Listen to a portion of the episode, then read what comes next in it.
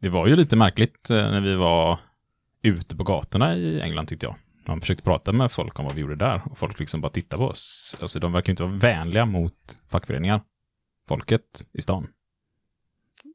Okej, vad tänker du på? Nej, men när vi kom ju där så var de som frågade, oh, what are you guys doing? Så bara, yes, we are 27 guys from one of Sweden's biggest fuck clubs for auto repairers.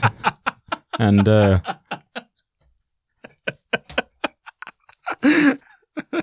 It's a big fucking deal. What the fuck are we doing out here? I ask you, what in the fuck are we doing here?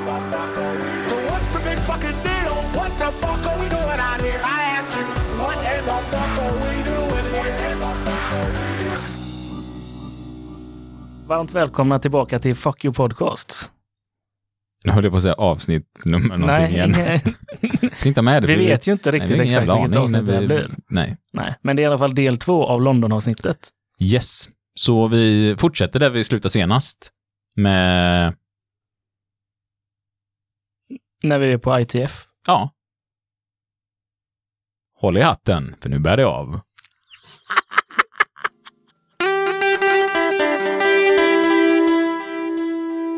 Och efter Rob hade gått igenom allt detta med oss så kom Ingo Marowski som pratade organisering och visade upp en del filmklipp som ITF hade gjort som jag ska försöka hitta dem på nytt och dela dem i podden under veckan här så att ni kan få se dem också. Otroligt inspirerande var en hel del av dem i alla fall om internationellt fackligt arbete. Och han började prata om organisering och bland annat kom det då lite kritik mot oss svenskar som ni ska föra här. You in Sweden, and I know because a friend of mine here in the building has just moved from Stockholm here, so we have this conversation a lot. You think this exists in unions around the world? Democratic structures, transparent structures, powerful unions who confront employers eye to eye. But this is not the case. In many societies, in many cultural or historical contexts, are very different. The developments have been very different to what we take for granted. In Europe, I'm from Germany, same thing. Unions in Germany, unions in Sweden take this for granted and we believe this is what unions are like. But part of our work as union building team around the world is to make sure that we develop our affiliated unions in that fashion. You are in it because for Swedish unions in particular, not exclusive, but quite strongly, women's empowerment, young workers' empowerment is at the core of what you do. Same, although we need to work on the women's representation in this room a little bit. Och det är väl lite tillbaka till det här vi pratade inom, alltså att vi ibland glömmer av lite vad vi har skapat här och förstår inte att det inte ser ut så i andra delar av världen. Det är en minoritet av världens befolkning som kan engagera sig i demokratiskt fria fackföreningar. Fria demokratiska, inte demokratfria. Demokratiskt fria, ja, nej, precis. Du som lyssnar hänger nog med här i alla fall, va? Det ska nog gå bra. Fria demokratiska fackföreningar, givetvis. Sen fick också våran riksförening en känga på slutet. Det var inte så mycket kvinnor representerade i vårat gäng där. Nej, det har vi ju väldigt ont om i branschen. Hur många procent kvinnor är det i våran bransch överlag? Under avtalet så har vi 4%, tror jag. Och då är väl de flesta... på reservdelssidan om man säger så. Så det är även en fördelning alltså inom yrkena kan man säga sen också som finns i vårt avtalsområde. Mm. Och så var det ju, vi var ju bara 2 kvinnor med på resan. Och vi var, hur många totalt? 27 eller något. Eller 27, ja. Och det är ju ett bekymmer vi har i branschen. Sen så kan det se väldigt olika ut på klubbarna.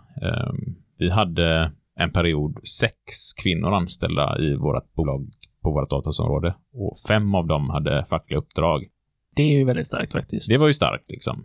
Men så här kollar vi hur det ser ut i Göteborg då, där vi har ganska bra koll, så har vi 20 kvinnor på vårt avtalsområde som är medlemmar utav 1300. Ja.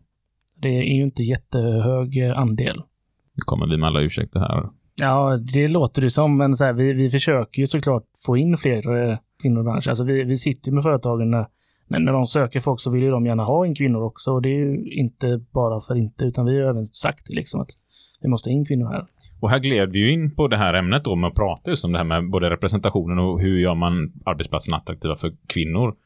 Och det pratade både Rob, Ingo och Alana Davis pratade om det här med att Ja, men först och främst, alltså, nu tog de sina lastbilschaufförer som ett exempel då, men hur lätt är det att köra runt när det finns inte en jävla toalett att stanna på i vissa delar av världen som kvinnor kan använda, utan det finns bara herrtoaletter längs med vägen. Du löper stor risk för att bli överfallen när du går ut och gör detta. Så det är klart att du söker man sig till branschen. Så kanske det inte ser ut i Sverige i vår motorbransch, men det är fortfarande en kultur som finns på våra arbetsplatser. Ja, vi har väldigt mycket machokultur kvar. Vi har en arbetsmiljö som gör att det blir, som vi var inne på tidigare, väldigt problematiskt om du vill skaffa barn. Mm. Och egentligen även för oss män, för det är ju mycket skit vi får i oss som genetiskt kan mutera våra barn också. Så att vi borde ju vara mer skraja för vårt jobb än vad vi är också. Jo, men med machokultur så har man ju inte det. Det är ju det som är problematiken. Nej, men precis. Någonstans har någon gått på en chef och säger, vad är det löjlig nu? Så har någon gått på det. Ja, nej, det är klart att det är löjlig nu. Det är klart jag ger lite diesel här. Lite sådär. Ja, men nu överdriver jag liksom. Men någonstans har vi gått på det och så har vi lurat varandra. Så vad är det så jävla mesig nu? Du behöver inga hörselkåpor liksom. Va? Vad är det så mesig så här? Du behöver inga hörselkåpor. Ja, säger du. Ja, men du vet. Och så... Lite hjärndött, det är så jävla hjärndött. Det här menar, alltså vi måste förstå vårt egna värde. Att nej, jag tänker inte få i mig de här kemikalierna. Jag tänker inte få i mig det här i min kropp. Jag är värd så jävla mycket mer än den skiten. Jag vill kunna leva de sista åren. Jag vill inte vara ett jävla ufo i huvudet liksom. Och det är vi tyvärr fått se alldeles mycket lackerare. Nu är arbetsmiljön bra mycket bättre, men fortfarande så används ju inte den utrustningen som vi behöver för att skydda oss. Och så ser vi 65 år ska gå i pension och man står där. Ja, grattis Kalle, du tog dig fram till pensionen. Ja. Ja, grattis, du är pensionär nu. Jaha, ja, vad kul. Alltså det är ju tragiskt när man står så. Nu överdriver jag lite igen här. Jim tappade fullständigt här nu i studion. Men du känner igen det? Absolut. Ja. Jag har ju träffat Kalle. Ja, men, och det är hemskt. Men det är klart att det blir bättre och bättre. Men det blir också en osund konkurrens när vi som har klubbar jobbar stenhårt med detta och så står det ett företag som inte jobbar med det. Då blir det ju en osund konkurrens. När vi lägger massa pengar på skyddsutrustning, rätt utsug och allting, fläktsystem och allting. Och så står firman bredvid och skiter allt sånt här. Och samma bekymmer blir det ju för ITF med alltså, alla transporter som går över världen. Alltså även om det är via flyget, om det är via båtar eller om det är via lastbilar. Alltså det är ju otroligt svårt att teckna bra avtal när det finns så mycket andra företag som bara bryter mot och pressar priserna. Och det är likadant. Alltså det här blir ju enormt viktigt när vi säger det här igen. Jag kan företräda mig själv. En kvinnlig lastbilschaufför vägrar gå med i transport i Sverige. Liksom. Man tycker att jag kan företräda mig själv. Jaha, hur fan gör du det om du ska köra internationella resor liksom? Hur åker du ner och se till att det finns säkra toaletter på vägen ner. Säkra rastplatser. Hur löser du det när du företräder dig själv? Liksom? Alltså, vi behöver den här solidariteten med varandra och hjälpas åt. Ja, den är väldigt tuff att lösa ensam. Ja, den är det. Och löser man allt det själv, alltså, då går inte med i ett fackförbund då. Nej, om du kan fixa allting i världen själv så behöver du inget fackförbund. Men, det håller jag med om faktiskt. Men då har jag ett önsmål. Kan inte du hjälpa oss andra? Ja, exakt. Jag känner också schysst. Om man ändå kan fixa allt. Ja. Det inte gå för långt. Nej. Men Ingo var fantastiskt inspirerande att lyssna på tycker jag. Det de här klippen vi har ger inte så jättemycket rättvisa till hans kroppsspråk och engagemang och allting och sådär. Och vi var ju på ITF i 8 timmar kanske eller? Inte riktigt för dem. Nej, men vi var där hela dagen, var vi en hel dag. Ja, och anledningen till att det inte riktigt var 8 timmar var ju på grund av att det regnade lite i London. Ja, de hade lite bekymmer. Det känns som att det borde göra det ganska ofta tycker jag. Det man hör är ju att det regnar alltid i London. Och så kom vi dit, vi blev stående typ i foajén 1 timme eller något, 45 minuter. Ja, 45 var det nog i alla fall. Och folk sprang förbi och bara, excuse me. Man såg att alla var jättestressade. Liksom. När kommer de? Och så var ju de som skulle prata inför oss och liksom sprang upp för att göra sig ordning och sådär. Och så kom in och sa, vi är lite ursäkta, så här är det i London liksom. När det kommer regn så blir all trafik, det blir bara att ta stopp och tunnelbanan slutar funka allting. Och då satt vi där bara så här, titta ut. Och vi som kommer från västkusten då, eller Göteborg i alla fall, kände så här, det här är ju bra väder för att vara i Göteborg. Och då börjar man känna så här, vi som klagar på tågtrafiken och spårvagnen i Göteborg, vi ska nog inte klaga någonsin mer igen. Aldrig någonsin kommer jag klaga igen. Alltså duggregn och tunnelbanan stannar. Ja, hur går det ihop? Va? Ja, men så var det tydligen. Yes, men så vi var ju där typ i 7 timmar i alla fall och det är otroligt inspirerande. Ingo tycker jag var jätteintressant att lyssna på, för han pratar ju om det här, hur gör man när man kommer ut på en arbetsplats där ingen vet vad facket är nästan, ingen liksom, man är ett land där det inte ens finns möjlighet att engagera sig fackligt och där jobbar han med att organisera och han ju inte gå allt för djupt på det heller, men han pratar om det, att det är så otroligt viktigt att komma in och väcka frågorna med en gång, få dem att börja engagera sig, få dem att ställa frågorna och komma igång. Lite som vi pratade om i vårt organiseringsavsnitt, så vi kommer komma tillbaka, vi kommer att prata ännu mer organisering här i podden. Så vi kommer ha lite mer av Ingos tankar och idéer med oss till det avsnittet också. Så halvkomiskt, för det hände ju väldigt mycket under tiden vi var, just den här Brexit-frågan och sådär. Samtidigt hade ju Boris Johnson skickat hem hela parlamentet och han blir ju fälld under tiden vi är där. Jag konstaterar att han har brutit mot lagen och ljugit för drottningen, som verkar vara det värsta man kan göra i England tydligen. Ja, det är hemskt. I Sverige känns det inte som att man hade fått något straff av att ljuga för drottning Silvia liksom. Nej, jag bara Carl Philip hade de sagt. Nej, men vi ska inte gå för djupt på det, för ni har säkert den historien, tror ni har hört om allihopa. Men lite komiskt då, så plingar det ju till i Ingos dator precis när detta händer. Han får upp nyheterna. Och det låter ungefär så här. Eller ungefär, det låter exakt så här, för jag har spelat in det med en mikrofon. These are the three main areas, transport, land transport and air transport. This is the weather in London. I think God had just noticed that Boris Johnson, the Prime Minister of this country, has just been declared an illegal person, basically, lying to the Queen by suspending Parliament. I don't think your Queen would allow this, your King would allow this, Parliament just being abolished. So God just heard this and is upset, is upset about this, I guess, in some weird way. Ja, sen är ju inte våran drottning kanske statschef hos oss, men... Nej. Men kungen är ju det. Kungen, ja. Får man jugga för kungen? Maila in till fuckyoupodcast@gmail.com om din åsikt där. Så kanske vi tar upp den i något avsnitt. Sen kom i alla fall Victor Figueroa in, som säkert några transportare i Sverige känner igen, för jag vet att han har varit pratat för Transport i Sverige om utvecklingen. Och han pratade om någonting som jag tyckte var mest intressant på hela dagen egentligen, och det var ju det här med vart är framtiden på väg, med alla algoritmer på arbetsplatser, alla sensorer som mäter av oss, teknikutveckling och allt sånt. För det var hans ansvar då att jobba med det här på ITF. Facket måste vara superpålästa på allt det här. Vad händer? Vad är det för algoritmer som tas in och hur påverkas vi av det, och vad tror vi om framtiden? Och vi kan väl börja och lyssna på vad Victor själv säger här. So then we also looked back at what happened in the past, in the 1980s, when people were talking about, some of you might remember, the microelectronics revolution. Again, everyone was saying, in 10 years there's going to be no jobs, we're going to have millions of jobs gone, the computers are going to do everything. And at that time, The Economist, for example, not well known as a left-wing magazine, was writing about this, analysing whether we should be concentrating on job losses, and they said, there are so many factors involved in trying to predict job losses, There's no point. We can't actually predict, because in a market economy there's too many inputs into the equation. So this is why I think the narrative is one of the first things that we concluded was false, and it's the basis of then our later analysis. It's not so much about robots, it's about other things. So what are those things? In this, our analysis isn't different to that of anyone else's group. The root of technological change at the moment is digitalization. And I was at a meeting in Sweden recently, I think it's called Almdalen, is that right? Yes. Where, digitalization was being talked about everywhere. Okay, so this isn't something that is unique to ITF, but, what is digitalization? It is essentially the use of sensors implanted in tools, in vehicles, in infrastructure, in anything you can think of, really, in order to produce digital data, which can then be analysed in order to come to conclusions, to create probabilities, for example, to create measurements, and so on. This is actually something unique.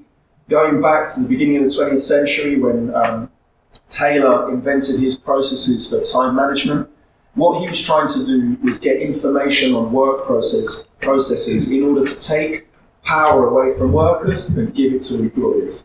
Well, digitalization does this for employers today, except they don't need a person with a stopwatch measuring different actions.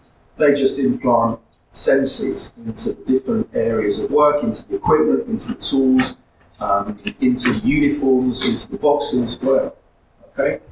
And this has given employers today the potential to gather unprecedented amounts of information that will describe the work process and every stage of it from beginning to end. So even across a supply chain, from production through the logistics train, transportation, and to the final delivery, but also on the workers themselves. And this is something that I think is quite new. The fact that you're producing data as part of your work process now, rather than just the final product of your labor, is something different, and it changes the power dynamic between the worker and the employer, because the employer now has data on all of you that they can then use to compare you to each other. These are the kind of technologies that derive from surveillance, and they're there to prod you, to make you work harder. One result of this is that the social aspect of labor disappears. You no longer have time to say, hey, Sven, how's your wife doing? How's your kid? Oh, I heard your kid was ill. Are they better? No, gone. That is your productive time. You won't have time for that. And that affects trade unions, because that's the thing that trade unionists do. How are you? How's work going? Did you resolve the problem with the manager, etc., right? So that's one area where algorithmic control is affecting workers across all of our sectors.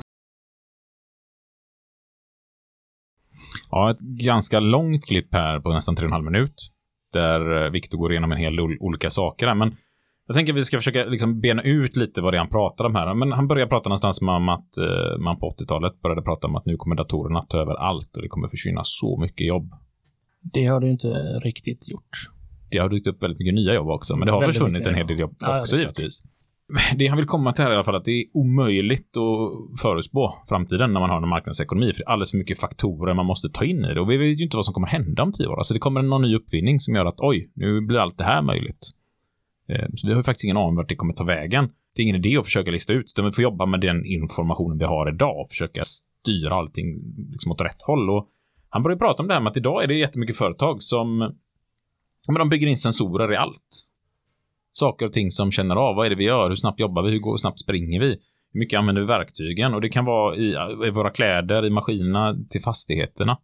Allt ifrån enkel kameraövervakning till alltså sensorer som mäter av med GPS vart vi befinner oss, hur vi rör oss, våran puls till och med har ju, det pratar inte Victor om då, men det vet vi idag att företag har till och med pulsmätare på personal för att se vilka som har bäst puls på jobbet och klarar av press och stress bäst. Och ja, men någonstans så är detta hela vägen från produktionskedjan, alltså från produktionen till transporterna och även till försäljningen. Alltså man kan nu mäta allt. Så vi som jobbar med de här sensorerna, vi säljer inte bara vår arbetskraft, vi säljer också information om oss själva och våran data egentligen. Och då är frågan, vad kan man använda den till? Alltså det börjar han ju prata om sen här, allt som faktiskt är möjligt med det. Och återigen här tyvärr klipp vi inte får ta med, för av tekniska skäl så kan väl inte ITF berätta allt vad de känner till, för det kanske är saker de känner till som de inte borde känna till från företag och sådär, och man förhandlar om väldigt mycket, så man vill väl kanske inte gå ut medialt med allting än heller, men vi fick ju rätt mycket information om företag och vad de sysslar med, och vi försöker ju den här podden inte hänga ut så mycket företag heller, för det kan vara så att man lyssnar på ett avsnitt 5 år i efterhand och då kanske nya ägare och de sköter sig exemplariskt bra idag. Ligger åt andra hållet ska vi inte sitta och säga åh, det här företaget är jättebra, köp deras grejer, ja, och som 5 år så ja, men precis, va? Så att vi försöker ändå hålla borta det, men vi kan liksom börja titta på han börjar sen här berätta om sensorer i bussar och bilar, och det här är en säkerhetsprodukt som är fantastiskt bra egentligen, där man känner av förarens ögon medan man kör, och håller man på att somna så skakar stolen, det kan komma varningsljud, bling bling, häftiga ljudmaskiner var det. Och det här är ju superbra för att väcka föran. Och det tycker ju även vi som fackorganisation att det här är en jättebra sak för säkerheten. Men vad händer när den här informationen ges till arbetsgivaren konstant? För det han tar upp som exempel här, det är att vi har flera stycken ställen det hänt på där busschauffören får solen i ögonen, blundar. De registrerar detta som att oj, nu håller han på att somna chauffören, det kommer en varning. Det går också en varning till chefen, nu höll din chaufför på att somna här. Och så man försöker, nej jag höll inte på att somna, det var solen jag fick i ögonen, jag stängde ögonen lite, sen fick jag fälla ner solskyddet liksom. Alltså vem ska tro på vem där? en jätteschysst arbetsgivare gör väl kanske det, tänker jag, ja, men det var nog bara solen litar på dig som anställd. Men jag vet ju också många arbetsgivare som inte hade litat på det. Som kanske till slut då, efter 4-5 gånger, någon som bara kanske är lite ljuskänslig där för ögonen, får sparken. Alltså det är så det kan användas. Så att den här tekniken är ju både bra, men också väldigt, väldigt farlig. Och som han är inne på här, den gör en väldigt ojämn balans på arbetsmarknaden. Det ger väldigt mycket makt till arbetsgivarna. Han tar också upp exempel på lager. Ett stort företag som har mycket lager runt omkring i världen, där man vet att personal tvingas gå. De deras arbete springer med lådor och grejer, och ibland behöver man gå igenom vissa dörrar, och vissa av de här dörrarna har regler att den ska alltid stängas efter sig. Men när du går med flera lådor så blir det nästan omöjligt för dig på ett okej sätt att stänga dörren bakom ryggen. För du kan inte ställa ner lådorna på golvet mitt i allt i det tempot du förväntas jobba i. Men du får sen en skriftlig varning för att de vet att det var du som gick sist via dörren, för det kan vi se på vår videoövervakning, eller det kan sensorerna i dörren känna av vart du har gått. Och det kan vara jättebra ur en branschsynpunkt att den här sensorn kan skicka en signal till arbetsgivaren att dörren står öppen, man måste stänga den, för det är en branddörr exempelvis. Men ska du kunna varna personal för detta? Och till slut då, som vissa företag har gjort, de behöver inte ha kvar några chefer. För de här maskinerna, våra robotar eller våra datorer, de kan sköta övervakningen. De kan göra det, och du kan automatiskt lägga in i de algoritmerna att när din puls går över en viss puls så får du en varning. Upp, sköt din hälsa bättre. 3 varningar till så förlänger vi inte ditt kontrakt. Så det är en extremt viktig del till anställningsskyddet. Och klart vi i Sverige har ett annat anställningsskydd än vad man har i vissa länder, där du inte har någon säkerhet. Du kan räcka att du har dålig puls en vecka så får du lämna jobbet liksom. Det här kan ta vägen vart som helst. Men det är klart att vi hade ju kunnat vilja se de här i vibrerande verktyg, sensorer som känner av att nu har du utsatts för vibrationer som är så här kraftiga under så här lång tid. Nu får du inte använda den här maskinen mer. Det hade varit skitbra. Men det känns inte som att det är dit utvecklingen går just nu, utan det handlar mer om att nu släppte du ifrån det verktyget. Skriftlig varning liksom. Och här har det ju sett ut så att en del storföretag nu, de har inga chefer. Du kan inte ta kontakt, utan du får ett sms i princip. Här har du en varning. Har du någonting att klaga på får du ringa till HR-avdelningen i Seattle exempelvis då. Och då får du sitta i en telefonkö, och det får du inte göra på arbetstid, men du kan bara ringa under arbetstid. För du får inte använda en telefon på arbetstid. Ja, enkel situation man sitter i där. Ja, men det är ju helt sjukt. Och när man hör detta första gången så satt man så skrattar liksom, vad tokigt. Och sen liksom att, är det på riktigt? Det har redan börjat. Ja, tänk er det, få ett sms från en annan chef liksom, att ja, du har misskött dig, en gång till så får du sparken. Och du bara, nej men det är bara tekniskt fel i datorn. Jag hade på mig en annan tröja, så den har legat i omklädningsrummet. Jag glömde flytta över sensorn liksom, eller någonting. Så ska du försöka förklara det. Ja, då måste du ringa till en HR, men du får inte ringa på arbetstid, och hon jobbar bara under arbetstid. Alltså, ja, det är ju helt vansinnigt. Men det är så det funkar. Det är så det funkar liksom. Och så att här pratar ju Victor då jättemycket om att vi måste veta. Vad är det de gör? Vad är det för algoritmer? Hur räknar de ut? Vad är det de räknar på? Vad är det de baserar det på? Vem får informationen? Varför får man informationen? Vart tar den vägen? Och jag kan väl ärlighetens namn själv säga så här ibland när arbetsgivaren vill så här förhandla om att sätta upp videoövervakning. Så har man här, ja, om man rent mjöl på sig har man väl inte oroa sig för. Nej, det har jag inte. Och så sitter det en chef som man vet kanske till mig är riktigt schysst som säger så här, ja, men jag kommer ju inte kolla på den. Jag kommer ju bara kolla om det händer något liksom. Ja, du och jag. Men vem är chefen efter dig? Och vad har vi då gått med på? Så det är ett argument som jag har ofta i förhandlingarna där. Och det är ett genuint argument. För jag litar, han som är ansvarig hos oss på de här kameraövervakningarna, jag litar på honom. Det är 100% i de här frågorna. Men jag vet ju också hur det var tidigare. Där vi handlade en chef bland annat som satt och tittade på personal i övervakningskamerorna för han tyckte det var kul. Och ringde och kommenterade för vissa kvinnor exempelvis och frågade hur deras trosor satt och så här när man rättade till dem. Men det är ju inget som säger att man inte får en sån chef i framtiden. Så vi måste vara med och kontrollera, för att integritetsfrågan är inte bara om integritet. Det handlar inte bara om rent mjöl i påsen. Det handlar om en maktförskjutning mellan arbetare och företag. Och det gled ju Victor in på sen när han började prata om kranförare. Hur man har börjat kunna märka att ja, men man kan styra kranarna från en dator istället för att sitta uppe i kranen i en hamn exempelvis. Och i Norge kör de redan med de här kranarna. Och många gånger kan det vara säkrare, för du slipper kanske sitta i en kall vintermiljö med dålig sikt i dåligt väder, utan du kan sitta och styra det i en trygg hemmamiljö eller en trygg kontorsmiljö. Mycket bra kameror, värmekamera, allt möjligt. Alltså du kan nästan göra det säkrare. Kanonbra. Men vad hände? Företaget vill inte gå med på nattskift. Ja, men fine. Vi outsourcar det. Nu sitter de i Indien och styr kranarna i Norge. Nu var detta bara nattpasset. Men då har man alltså människor som sitter i Indien och styr detta. Tror ni de har liksom norska löner? norska oljerigslöner i Indien? Tvivlar starkt på det, skulle jag säga. Nu kan inte vi svara på det, för så djupt dök vi inte in i frågan, men alltså, tekniken gör det ju väldigt möjligt och den kommer vara fantastiskt bra. Men vad sker med, vad händer med maktfördelningen liksom? Vad tar den vägen? Det måste vi vara med och påverka. Återigen en sån här fråga. Jag kan företräda mig själv. Och tjena, gör det då. Lycka till. Nu är vi elaka mot de här företräda sig själv-människorna. Men det är en okunskap. Man tror att det bara handlar om att säga att man vill ha mer lön. Det är så jäkla mycket mer vi måste jobba med. Och jag tänker på att det här går ju hela vägen igenom. Jag handlar ju mat med sån här självskanning. Ja. Vilken jäkla makt för butikerna. De vet vad Jim Tellefsdal har handlat senaste 25 åren liksom. De vet precis vilken dag köper Jim sina chips på. För det gör du ibland. Det gör jag, och det har de koll på. De vet precis vilken dag du tänker att nej, nu jävlar blir det sallad hela veckan för jag åt en påse chips helgen. Ja, det är ju inte helt ovanligt att man får upp reklam efteråt för samma sak man precis har handlat. Precis, och det är klart att det kan effektivisera samhället enormt. Men vad händer på sikt? Och vi hade ju med i några avsnitt sen att en svensk sån här kedja som finns över hela Sverige med små butiker som säljer lite så här glass, frukt och grejer. De började med sina första butiker utan personal.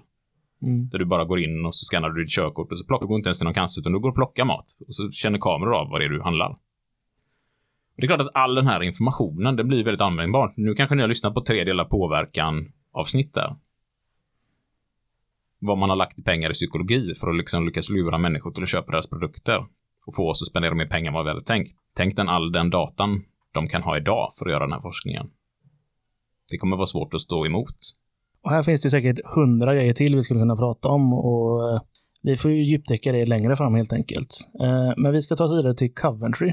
Ja, och jag var ju helt inställd på att vi skulle till Coventry för att se Magnus Hedman-statyn. Ja, det var ju vad du tänkte kanske. Ja, så var fallet inte. Det verkar inte ens som att de har en Magnus Hedman-staty i Coventry. Nej, besvikelsen på Isak när han insåg det. Utan istället skulle vi gå på en ganska stor fabrik. Ja, London Electric Vehicle Company då. Ja, och det är de som tillverkar alla taxibilar i London. Alltså en egen fabrik för en stads taxibilar, så förstår man lite hur stort det är. Men sen visade det sig att de sålde till lite fler länder också. Ja. Häng med på en liten resa till Coventry. Det var någon timme i buss. Ja, det ska vi lyssna på nu. Eller ska vi snabbspola den och bussresan? Lyssna på bussresan. Ja, jag har spelat in hela bussresan alltså. Har du det? Ja. Vad hände på den då? Nej, det hände ju ingenting, alltså, det är typ av motorljud. Då behöver vi inte lyssna på hela bussresan. Nej, då hoppar vi till Coventry. Ja, vi hoppar till Coventry tycker jag. Där har jag faktiskt inte spelat in något. Jag lämnade inspelningsutrustningen på bussen. Ja, typ. Vi kör en jingel och så kommer jag och Jim prata om LEVC istället. Det låter bra.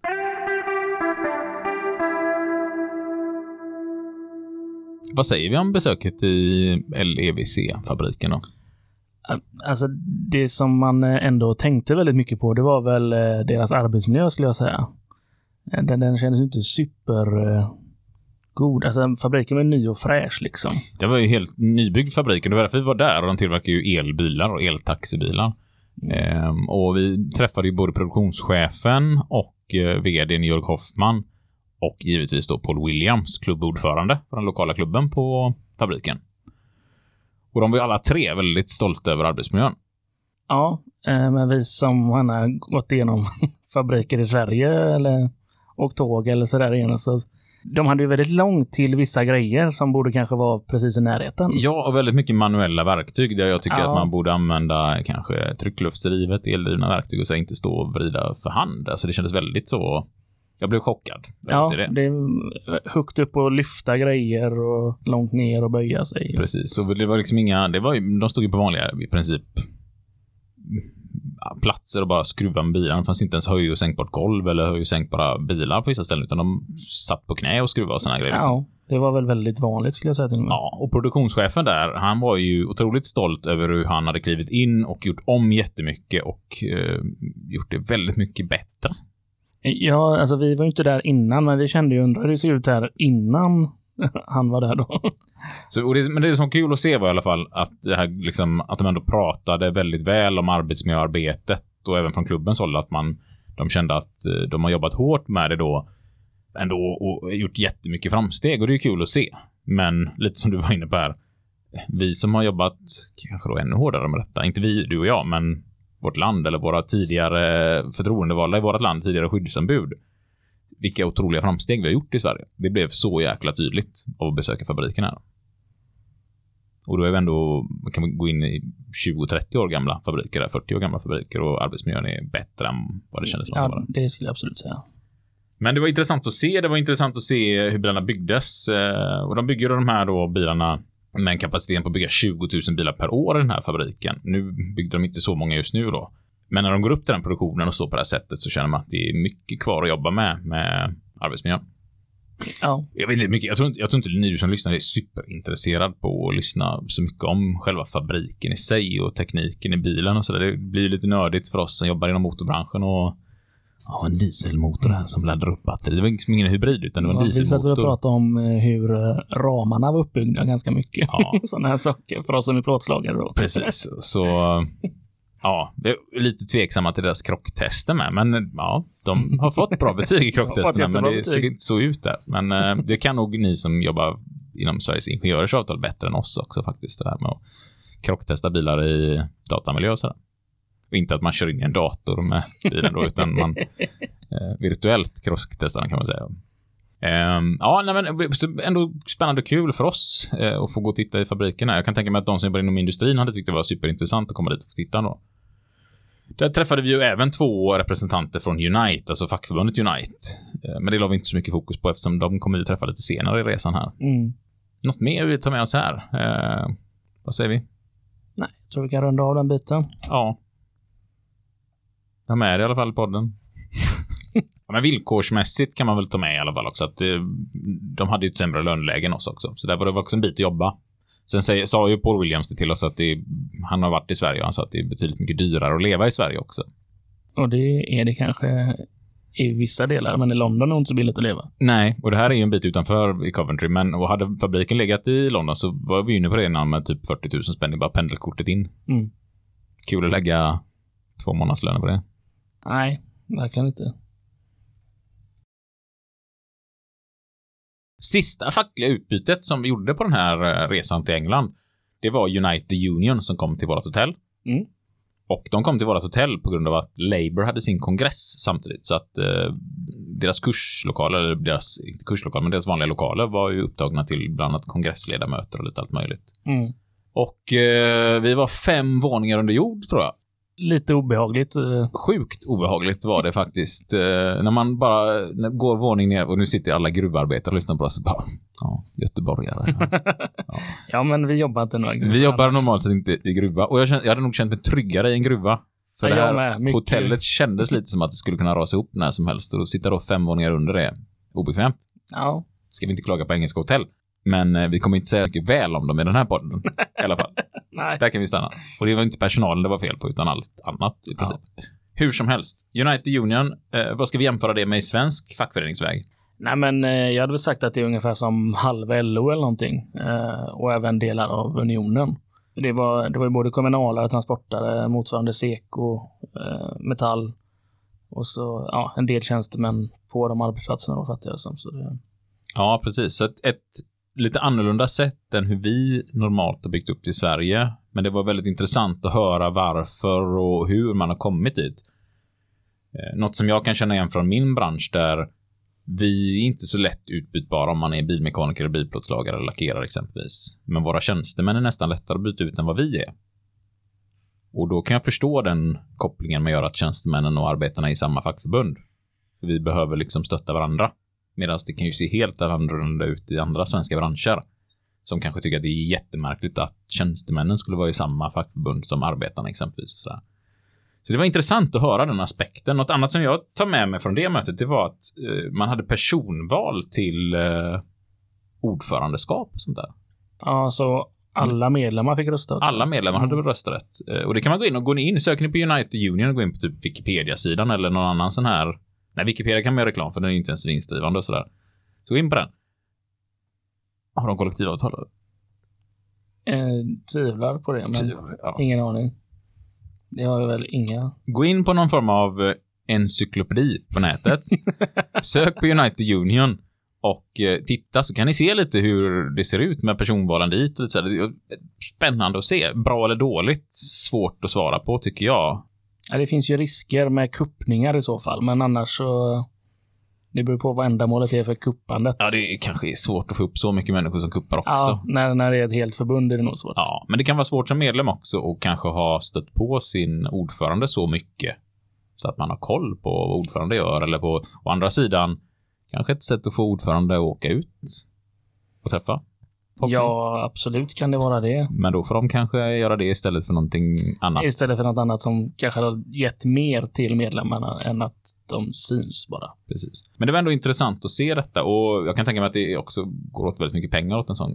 Om man ska åka runt och kampanja runt. Ja, det är liksom onödiga pengar lägger jag skulle jag säga. Vad kan vi ta med oss från det här mötet som är intressant i podden här egentligen?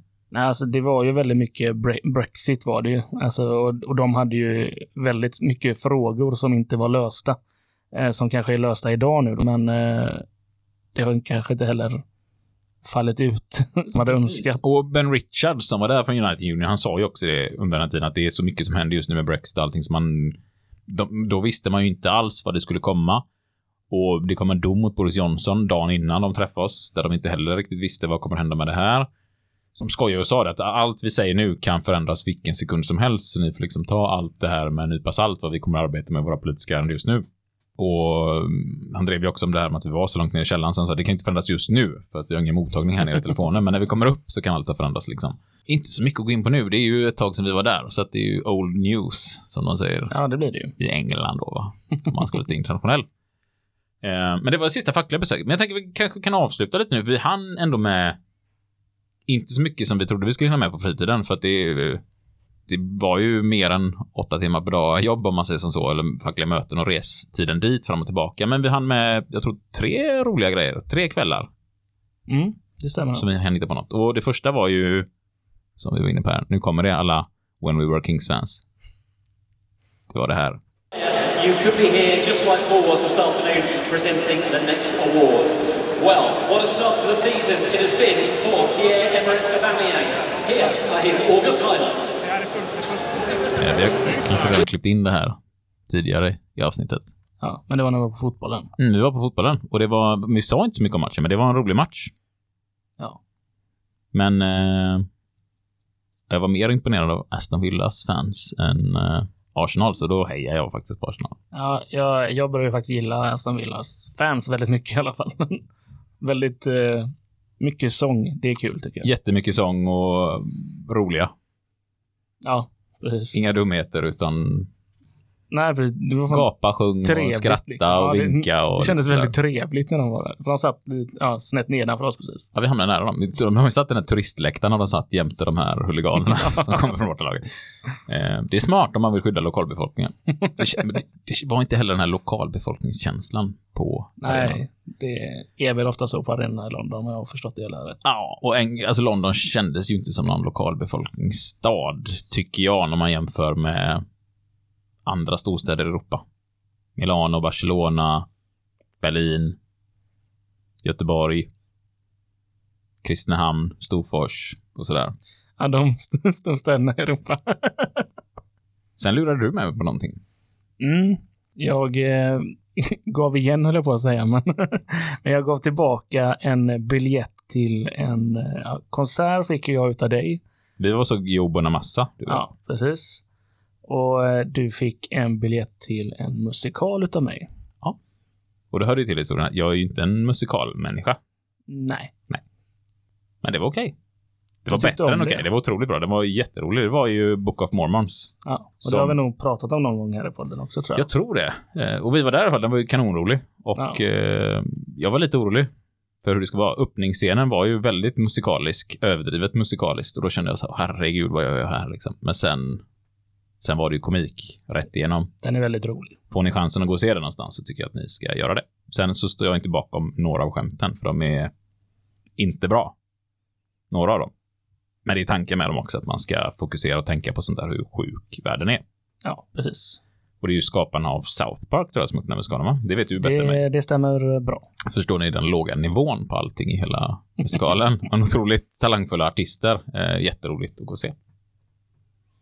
Något annat gjorde i London? Ja. Jag fick ju en utskällning av dig. Jag skänkte pengar till tjuvar.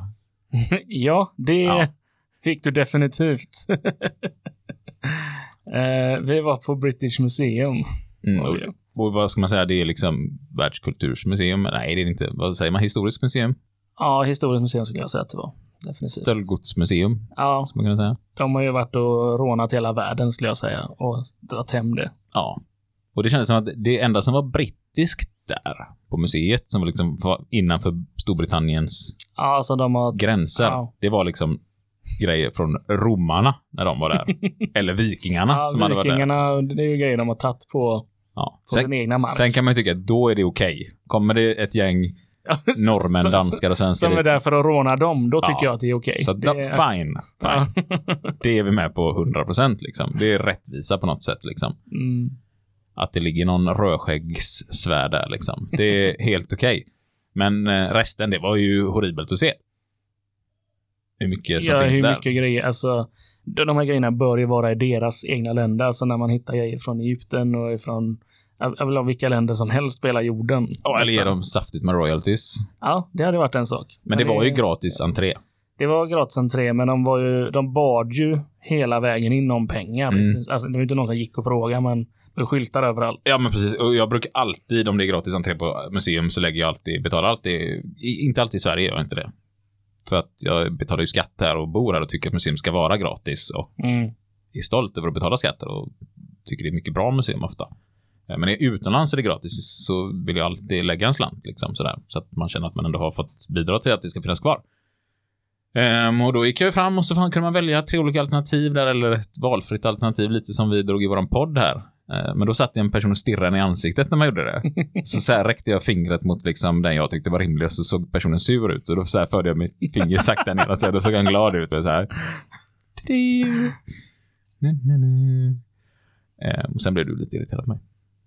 Ja, jag tycker inte man betalar. Inte deras, som de hävdar. Nej. Det är deras, det är det som är. Men å andra sidan, vi fick i alla fall se från Babylonien där bland annat några av de här första avtalen med anställda om löner och lite sånt där. Och det var spännande att se. Så är ni i London så tycker jag gå in gratis. Ja. Swisha istället till typ Olof Palme-centret. Ja. Vad som helst. Som jobbar för någonting i våran rörelse. Precis. Det är väl en bra grej. Eller till det landet ni tycker var mest intressanta grejer de hade stulit ifrån. Ja, det funkar ju också.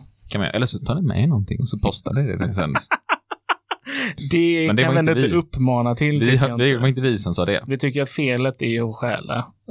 Även om man själv tillbaks så skulle jag inte säga att det är rätt. Nej, det är, vad heter det? Egenmäktigt förfarande. Så gör inte det. Utan, eller förresten, vem är vi och rätta er?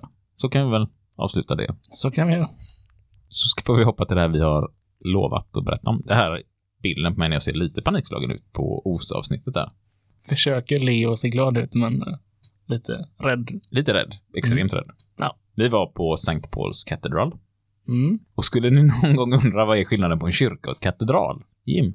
Ja, då är det om det drivs av en biskop eller en präst. Och en präst driver en kyrka och en biskop en katedral. Och det här kunde vi från början och har inte behövt söka. Vi har absolut inte sökt. Nej, utan det visste vi från att vi har varit där.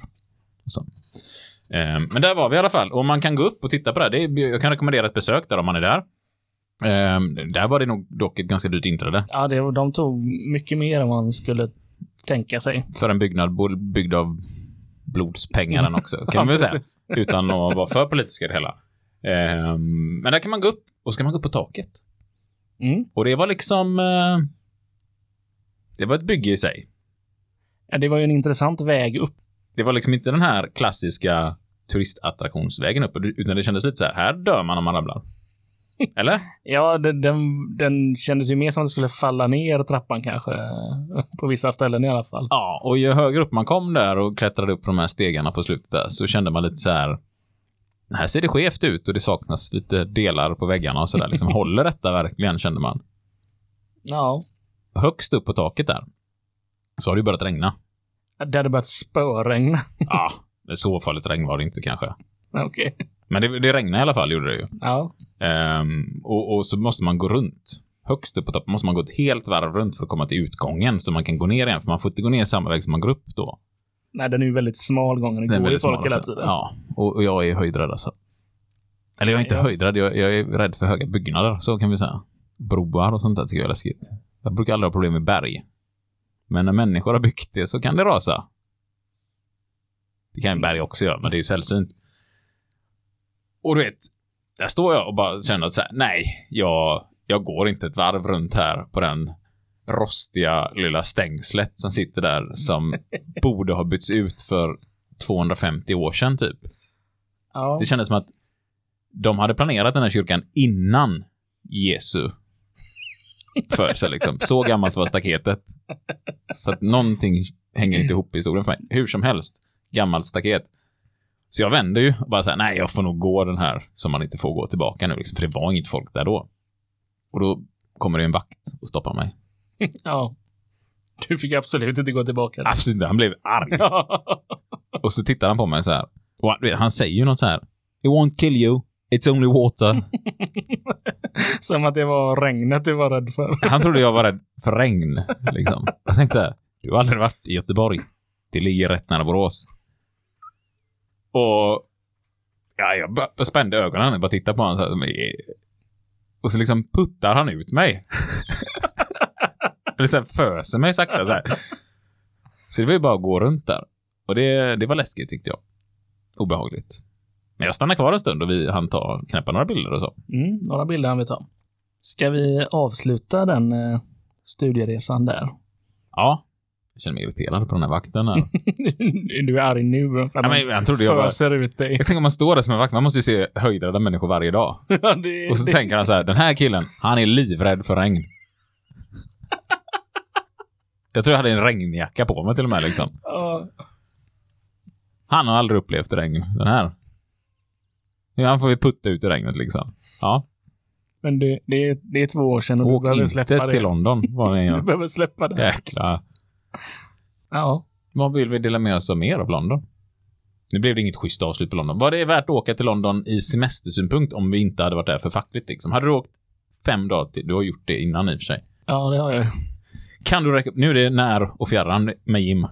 Okay. När och fjärran med Jim här. Vi har tagit tillbaka den gamla tv-klassiken. Hur många betyg får den av 5? 4, 3, 4. Jag vet inte. Där någonstans. Det finns ju mycket att göra. Och jag tycker inte om att bada sådär, så då är väl det jättebra. Från Jims håll så är väl 4 för mig då. Det känns som att vi badade konstant. Men, i regnet. Ja, ja jo.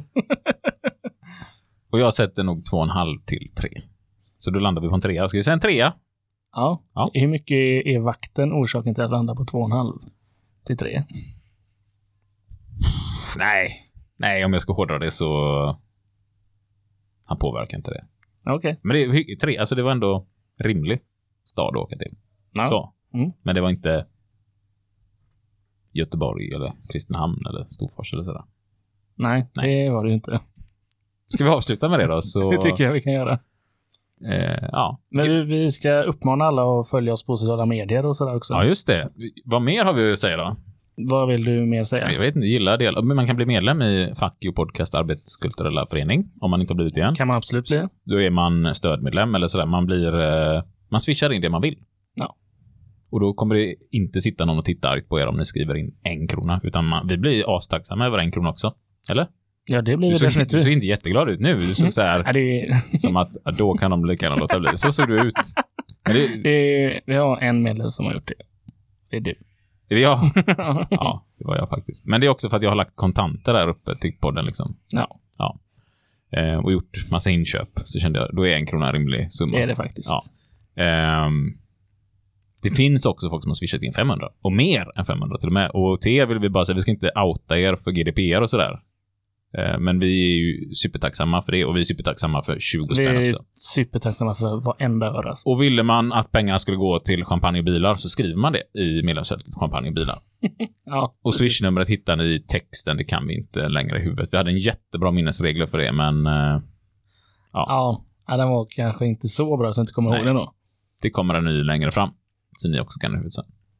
Men gilla, dela, följ och allt det här. Hjälp oss sprida podden, det hjälper till jättemycket. Och fortsätt gärna mejla in framtida programidéer och avsnitt och intressanta besökare eller gäster till podden och sådär. Vi har svarat på en hel del av er som har skickat in att det finns med i planerna. På återhörande. Vi klipper väl in lite feltagningar efter här. Kanske även vår första inspelning någonsin till podden. Ska vi klippa in den? Ja, det får vi väl ha då. Ja.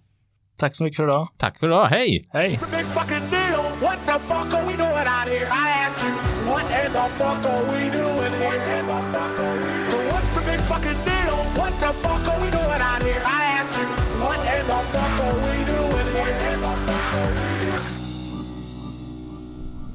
Ett, två, ett, två.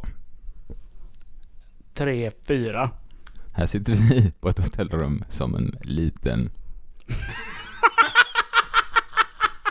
myra. 800 timmar att spela in. Det är tur vi har 800 timmar. Jag tror vi är på tagning 23 eller någonting. Sådär. Vi sitter på vårt hotellrum här i London. På ett av de sunkigaste hotellen jag har bott på hela mitt liv faktiskt. Nej, jag har ingen... vi tar en ny tagning. Vi får nog börja om här igen. Tagning 4. Nu sitter vi här på Svenska Malmö. Tagning 3 här. Förhoppningsvis lite bättre och seriösare. Tagning 89. Förhoppningsvis. Vi sitter i alla fall här nu på vårt hotellrum i London. Ett av de skabbigare hotellen jag har bott på hela mitt liv.